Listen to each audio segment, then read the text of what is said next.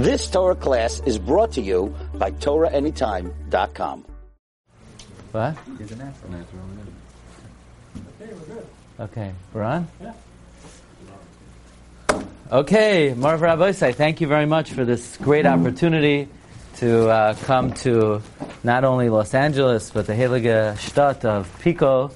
How do you say it? Rob- Robertson? And I want to thank my good Yedid, Rabbi Yaakov Tubi, who made this all happen. So uh, we thank Rabbi Yaakov for opening up his home.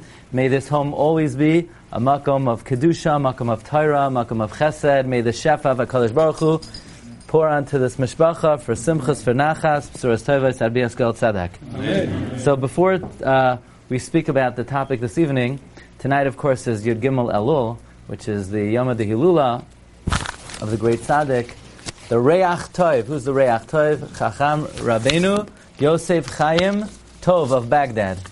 Rabbi Yosef Chaim Tov of Baghdad, who was one of the all-time great giants who occupied no rabbinic position. He lived from 1835 to 1909. He was almost a supernatural personality. When he would uh, give a drasha on Shabbat, he would speak for hours and hours on end. Hundreds, if not thousands of people came to hear him. He, when he spoke, it was Shechina Medaberes Mitoch Grono Shachacham Yosef Chaim. And I want to share with you a very amazing story that he brings in Parshas Lech Lecha. He writes in the Sefer Od Yosef Chai in Parshas Lech Lecha something just uh, out of this world. That there was once a Mekubal, and the Mekubal would study morning, afternoon, night in his home. He would write Sefarim, and he was comfortable. He was, he had resources. Everything was perfect. Vayehi Hayom, a certain day came, and this Mekubal, all of a sudden, the government knocked on the door, and they grabbed him and they put him in prison, and he's in a prison cell, nothing to eat practically, nothing to drink practically. He's away from his family, and he doesn't know why did God do this to him. What he didn't even commit any crime.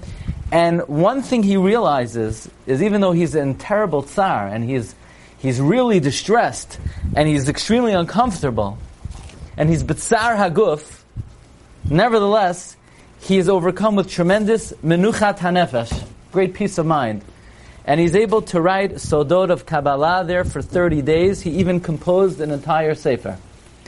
And then when he, on the 31st day, he gets word that he was acquitted and he's let out of jail, but he could not understand, Ma asa loy, why did God do this to him? And it was bothering him.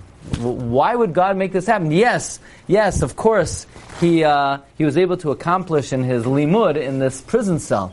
But he experienced tremendous tsar haguf, so why did God arrange this? And he sort of fell asleep thinking about this. And he had a dream. And in this dream, an old sage appeared to him. And he said, Rabbi, why does this happen to you? Look behind me. And he sort of peels away the veil, and behind him were sets of beautiful children. Three sets.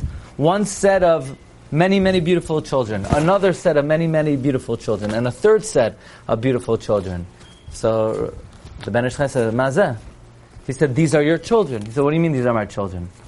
These are nitzotzot that are connected to your neshama that you needed to go to that prison cell to be masake in those sparks of kedusha that were nizgalgel as domim. We know that somebody could come back in this world as a chai, as a living being, as a tzomeach, as a plant, or as a rock.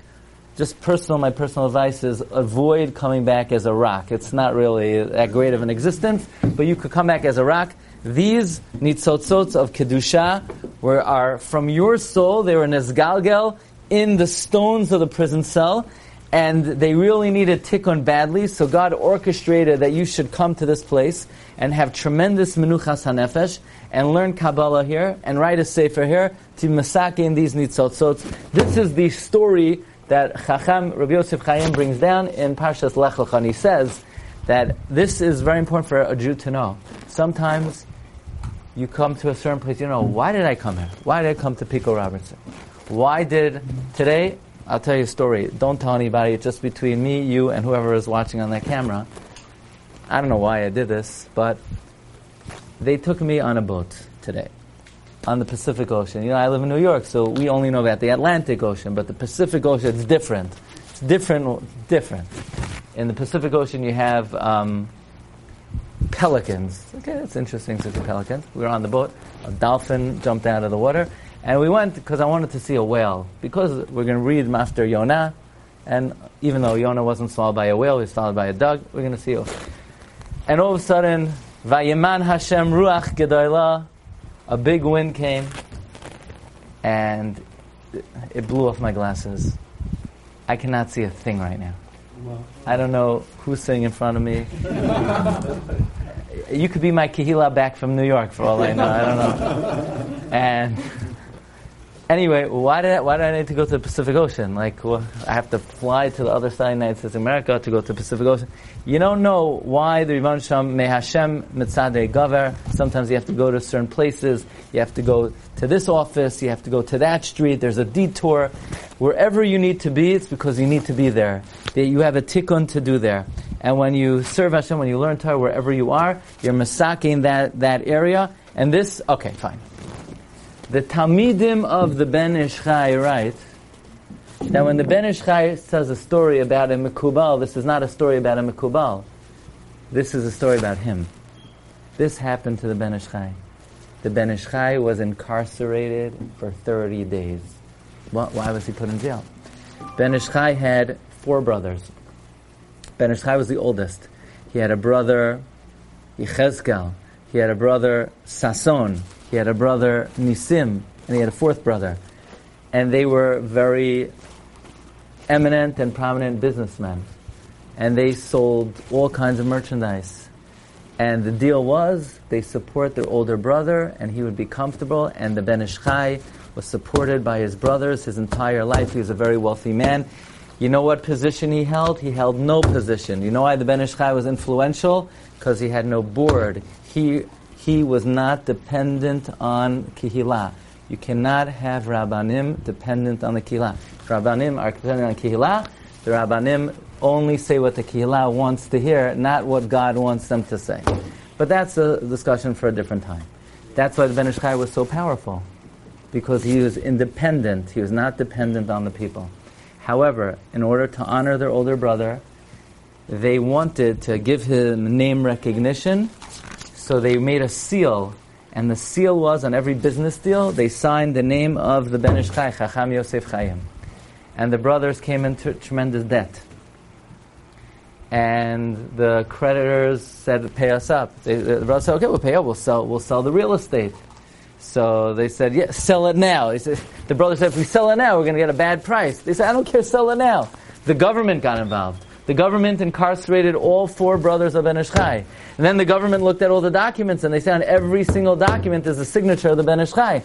So the Indian, from India, they came and they took the Ben Ish Chai out of Baghdad and they brought him to India and they put him in prison in India for 30 days.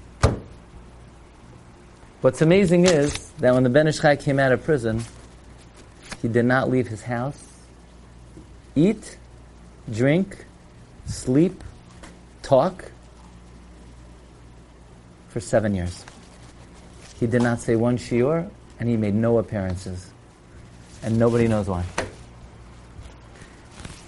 The explanation given by his Talmidim is that Ben Ish Chai writes about something called Tikkun HaKaneh the rectification of the Sefer HaKaneh, that if somebody is able to completely destroy the Yetzer Hara in a, some kind of six-year program of eating nothing min hachai, only eating balayla, and not talking to anybody, and the Ben Ish Chai did some kind of mysterious tikkun until the day of the patira of his Rebbe, Rav Abdullah Sameach.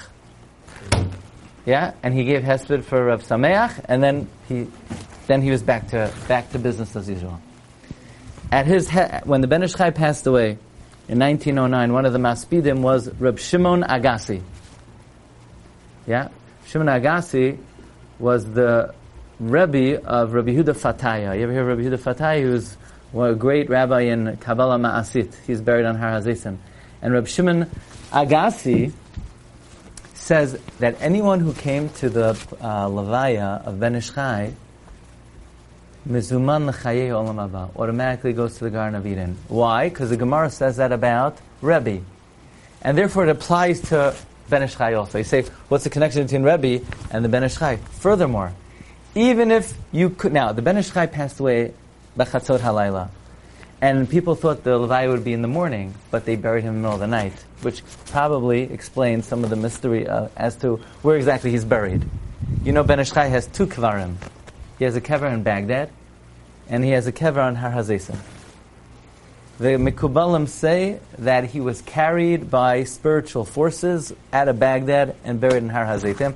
I was at his kever, where? Not in Baghdad, on Har Hazesim, a few times. It's an amazing thing. Rabbi Yitzchak Kaduri and Mordechai Eliyahu says he in fact is buried on Har Hazesim. I believe Rabbi Yaakov Hillel said, how in the world is he buried on Har Hazesim? but in any event, the Reb Shimon Agassi says, you know why I say that anyone who is at the Ben Ish Chai's kever is mezuman l'chai olam haba? Because I looked at the Ben Ish Chai and I recognized that his shoresh haneshama is from Yosef Hatzadek. Midas Yisod. And Rebbe came from Yosef Hatzadek, meaning mystically, his soul was from the root of, of Yosef Hatzadek. And therefore, they have the same root, they're from Yisod, the sphere of Yisod. If I could humbly add, maybe that's why Ben Ish Chai was passed away in the sixth month of the year. Yisod is the, the sixth sphere. And therefore, Rebbe and Rebbe and Ben Ish Chai both come from Yisod, and they share the similar features that if you were at their Levaya, Mezuman L'chai Olam. Now, both Rebbe and the Ben Ish Chai they both have the root of the soul of Yosef Hatzadik. That was the big bombshell revelation of Rav Shimon Agassi. The students of the Ben Ish Chai therefore point out. Now, I would add an interesting thing. You know, many years ago when I was in yeshiva, I remember I was 19 years old, and they took us in the middle of the night to Rebbe's kever in Tzipori. A few years ago, I did a tour to Eretz Yisrael, and I took the group to Rabbi's kever in Beit Sha'arim. And then I said, wait a second. I was at a different kever of Rabbi's about 20 years earlier. And it turned out Rebbe has two burial spots, just like the Ben Ish Chai. Isn't that interesting? Rebbe, the Gemara says, passed away. The lived in Beit Sha'arim. But at the end of his life, he wasn't feeling well, so they brought him up to a higher altitude. They brought him up to Tzipori, mm-hmm. and he died in Tzipori. But supposedly they brought him to Beit Sha'arim, and you could look in all the sifra, the svarim on Kivarim. Rebbe has two spots: Beit Sha'arim and Tzipori, similar to Ben Ish Chai. Says Reb Shimon Agassi, the reason why. Now, the Ben Ish Chai at the end of his life, he wasn't feeling well. He went up to Chala. He went to pray by the grave of Yechezkel Hanavi. And he passed away there and then they carried him back down to Baghdad. Just like Yosef HaTzadik, who passed away in Mitzrayim, and they carried him to Shechem. So we see a lot of similarities. By the way, the Ben Ish Chai, when he was a young boy, he was playing with his sister, and his sister shoved him babar into a water cistern. And he was drowning, and he was kamad in the Olam HaEmes, and they revivified him, they resuscitated him, and also they said, we see from here that Ben Ish Chai, like Yosef Hatzadik, was thrown into a bar, like Yosef Hatzadik was incarcerated. There are many parallels and similarities between Ben Ish Chai and Chacham Yosef Chaim. But I'll tell you one more similarity.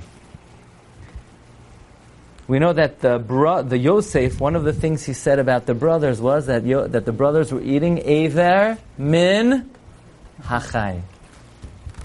So says the Imre Emes, what did the what did Yosef mean that the brothers were eating Aver min hachai? Yosef was a chai. Why was he a chai? Because the Gemara says that tzaddikim are called ben ish chai. Yosef was a ben ish chai. The Imre Emes says, and the brothers were pyresh from him. So when Yosef said that they ate Aver min hachai, that means they left him the ben ish chai. Interesting. So not only was the Ben Ish Chai from the root of Yosef, Yosef was also Ben Ish Chai. Okay, so that's just the introductory thought. Yud Gimel Elul. the night of the Ben Ish Chai. Should we make this as like a separate uh, shiur? We'll keep on going. Keep on going. You've just experienced another Torah class brought to you by TorahAnytime.com.